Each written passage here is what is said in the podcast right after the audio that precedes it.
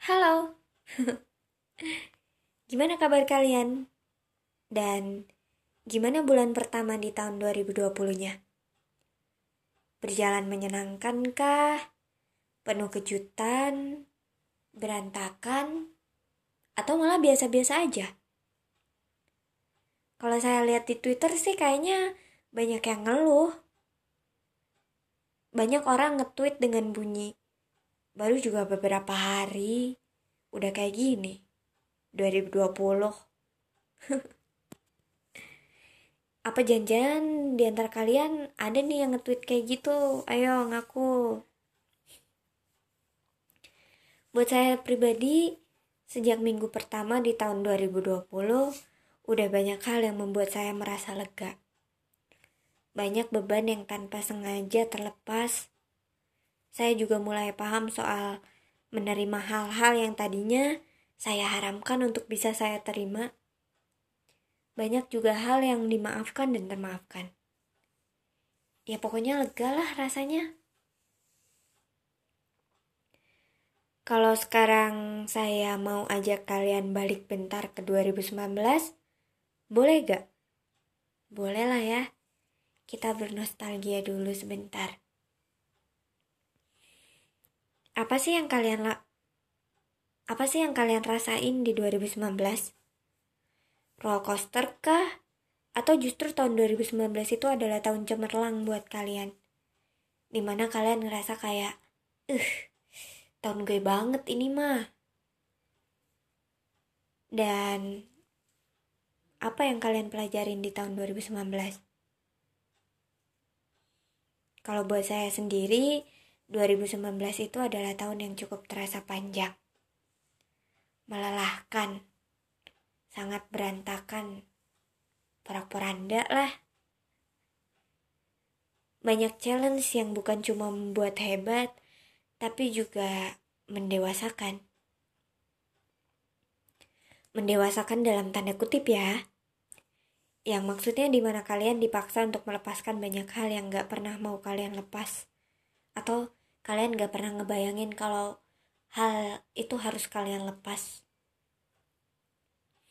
Buat saya 2019 itu seolah tahun ajaran khusus di mana saya belajar ilmu ikhlas yang Tuhan kasih secara langsung exercise-nya. Seolah Tuhan lempar buku tebal terus bilang, Nih ilmu ikhlas, kamu pelajari deh sampai paham. ya gitulah kira-kira audio visualnya plot twistnya di penghujung masa SMA. Ketika ada banyak hal terjadi yang tidak sesuai dengan ekspektasi dan rencana awal yang sudah saya susun dengan sangat rapi. Mimpi-mimpi yang ternyata tidak bisa dilaksanakan hari itu juga. Karena langkahnya terlalu sempit. Menjadi anak perempuan di negeri patriarki ternyata sulit. Masa-masa itu jujur saya kalut Kalut ketika di hari kelulusan saya sadar kalau kesempatan untuk bisa berjalan di rute yang sudah saya tentukan ternyata sangatlah kecil atau bahkan hampir tidak ada sama sekali kesempatannya. Saya marah dan saya merasa kecewa sama diri saya sendiri. Saya simpan banyak tanya untuk diri saya sendiri. Kayak, Kenapa sih nggak lebih berani untuk coba dan lakukan? Kenapa sih harus ditunda? Kenapa nggak bisa sekarang? Kenapa harus nanti? Dan masih banyak kenapa lainnya. Pokoknya waktu itu seolah saya ikut mati bersama dengan rencana-rencana gagal saya. Kedengarannya alay sih. Tapi karena saya ini si ambis garis keras, si ambis yang gak tahu diri kalau kata orang-orang. Dan tim ambis kayak saya ini kadang cuma nyiapin plan gimana biar bisa sampai ke tujuan tanpa mikirin persiapan tentang langkah apa yang akan diambil kalau-kalau rencana awal tidak bisa terrealisasikan dengan benar. Saya terlalu fokus sama satu titik dan gak peduli sama garis-garis di samping titik tujuan itu. Ya jadi wajar. Wajar ketika gagal dan kemudian si tim ambis kayak kami ini merasa kehilangan arah karena kami cuma punya tujuan tanpa jalan alternatif lainnya. Puncak dramanya adalah ketika saya sampai harus pergi keluar kota dengan topeng ingin liburan, padahal saya jengah. Saya sedang berusaha mencari ketenangan dan rasa sembuh. Kemudian di tengah perjalanan saya teringat kutipan yang pernah saya baca dari buku Nanti kita cerita tentang hari ini. Katanya, pintu ditutup dengan alasan pasti terbuka lagi disertai jawaban. Terbukti, setelah proses panjang mengikhlaskan dengan langkah kaki yang masih berjuang, satu persatu pencapaian saya dapatkan. Pencapaian yang sebenarnya di mata orang mungkin sederhana, tapi istimewa bagi saya. Mungkin buat orang kayak apa sih baru juga segitu? Tapi tetap aja berarti untuk saya. Pencapaian sederhana mulai dari cerita wetpad yang saya tulis berhasil masuk ranking 50 besar dari 15.000 cerita dengan tagar friendzone masuknya cerita saya dalam nominasi cerita terbaik 2019 dalam ajang penghargaan Wetis Award 2019 dan 2019 juga adalah awal langkah saya memulai cerita sebagai seorang podcaster abal yang kebetulan mendapat respon baik dari pendengarnya. Gak cuma dua hal itu. Di 2019 juga saya belajar banyak hal. Ngerasain gimana rasanya jadi event organizer, jadi seorang PR, jadi MC, ketemu banyak tokoh hebat. Bahkan 2019 jadi tahun perdana jadi tahun perdana saya di mana saya bisa nonton konser yang desak-desakan dan pulang malam. Saya mendapat kesempatan melakukan hal yang benar-benar di luar kebiasaan saya. Dan kalau ditanya, apa doanya untuk bisa jadi selega itu? Jawabannya cuma satu, ikhlas. Karena kutipan yang saya baca di dalam buku nanti kita cerita tentang hari ini, lagi-lagi benar. Katanya, banyak hal yang setelah dilepaskan baru akan hadir. Dan semuanya saya rasakan dengan nyata. Ketika saya sudah mulai bisa ikhlas dengan kenyataan kalau rencana saya gagal saya jalankan, banyak hal baik yang datang. Ya, intinya saat semua yang kita harap ternyata tidak sesuai kenyataan, Biarkan semua berjalan sesuai dengan apa yang semesta inginkan. Saya rasa untuk jadi hebat nggak bisa cuma dengan tersandung lalu bangun.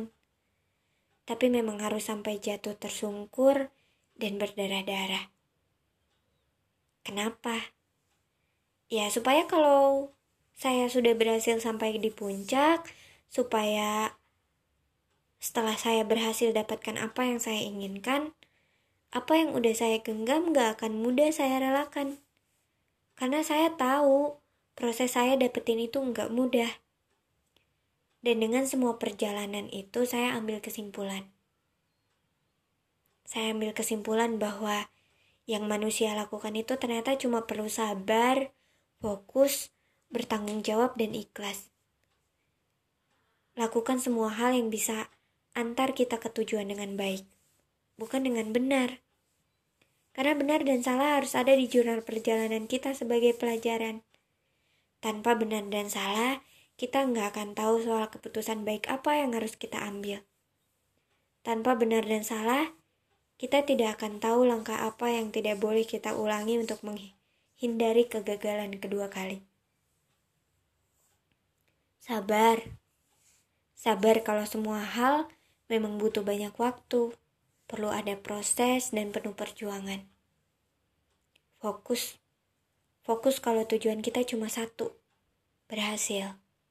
Nggak peduli seberapa kali kita gagal, seberapa kali kita jatuh, atau seberapa kali kita nyerah. Kita harus tetap fokus untuk selalu jalan ke tujuan, ya meskipun jalannya agak sempoyongan sih. Bertanggung jawab. bertanggung jawab untuk menyelesaikan semua rencana yang sudah kita susun. Supaya semua rencana itu nggak cuma jadi sekadar resolusi yang basi. Nggak apa-apa nggak tepat waktu, nggak apa-apa nggak secepat orang di luar sana. Semuanya punya porsi dan jam terbang masing-masing kok. Yang terpenting itu diselesaikan. Karena done is better than perfect, right? dan ikhlas. Saya rasa dalam proses perjuangan kita nggak berhak pikirkan apa hasilnya nanti. Kita nggak berhak nanya, ini kita ngapain sih? Ngerjain kayak gini kita dapat apa sih? Yang penting kita jalanin dulu sepenuh hati. Karena gimana Tuhan mau kasih reward? Gimana Tuhan mau kasih bonus kalau kita aja ngejalanin semua itu masih setengah hati? Untuk siapa pun yang sedang berjuang, tapi masih belum mendapatkan, tolong jangan berhenti di tengah jalan ya. Karena kita nggak pernah tahu garis finish dari perjuangan kita itu ada di mana. Mungkin memang masih jauh, atau ternyata tinggal beberapa kilometer lagi, atau bahkan tinggal beberapa langkah lagi. Terlalu sayang rasanya kalau kita berhenti tanpa kita tahu kalau sebenarnya garis finish itu tinggal satu langkah lagi keberhasilan kita itu sudah ada di depan mata. Kan sayang. Makanya, saya selalu bilang sama orang-orang terdekat saya, terutama diri saya sendiri tentang hal ini. Saya selalu ingatkan kalau apa yang terjadi hari ini pasti untuk kebaikan di suatu hari nanti. Serta merta untuk siapkan mental saya mental kalau-kalau semesta kasih jawaban yang lain daripada hal atau jawaban yang saya inginkan. Saya harus siap kalau ternyata suatu hari nanti semesta kasih jawaban beda dari kuis yang saya ajukan soal kehidupan. Biar suatu hari kalau yang terjadi ternyata di luar ekspektasi, saya sudah punya bekal untuk bagaimana caranya ikhlas, caranya melepas tanpa beban. Tahu nggak? Karena adegan jatuh tersungkur itu, saya jadi nggak mau lagi menggantungkan ekspektasi terlalu tinggi. Di antara kalian pernah nggak ada yang bikin dreams mapping? Selembar kertas yang isti yang isinya step by step menuju titik utama atau goals kita. Dulu saya punya. Saya punya langkah-langkah gila saya untuk sampai akhirnya nyampe ke mimpi paling gila saya tapi karena tahun lalu semesta lagi suka bercanda bercanda sama saya saya jadi nggak mau lagi bikin dream mapping kayak gitu jangankan untuk sampai ke tujuan untuk jalanin titik awal aja saya nggak punya kesempatan Makanya saya nggak mau lagi punya ekspektasi. Nggak mau lagi bikin plan. Karena ketika ekspektasi itu gagal saya penuhi dengan baik, rasa kecewa yang meluap itu membuat saya lupa gimana caranya untuk bersyukur. Sekarang saya cuma mau berjalan sesuai yang semesta inginkan, ikhlas dengan segala hal pahit yang terjadi di hidup saya. Karena katanya semesta jangan dikejar, nanti dia lari. Berjalanlah sesuai yang semestinya sampai semesta menyerah dan akhirnya mengikuti langkah kita.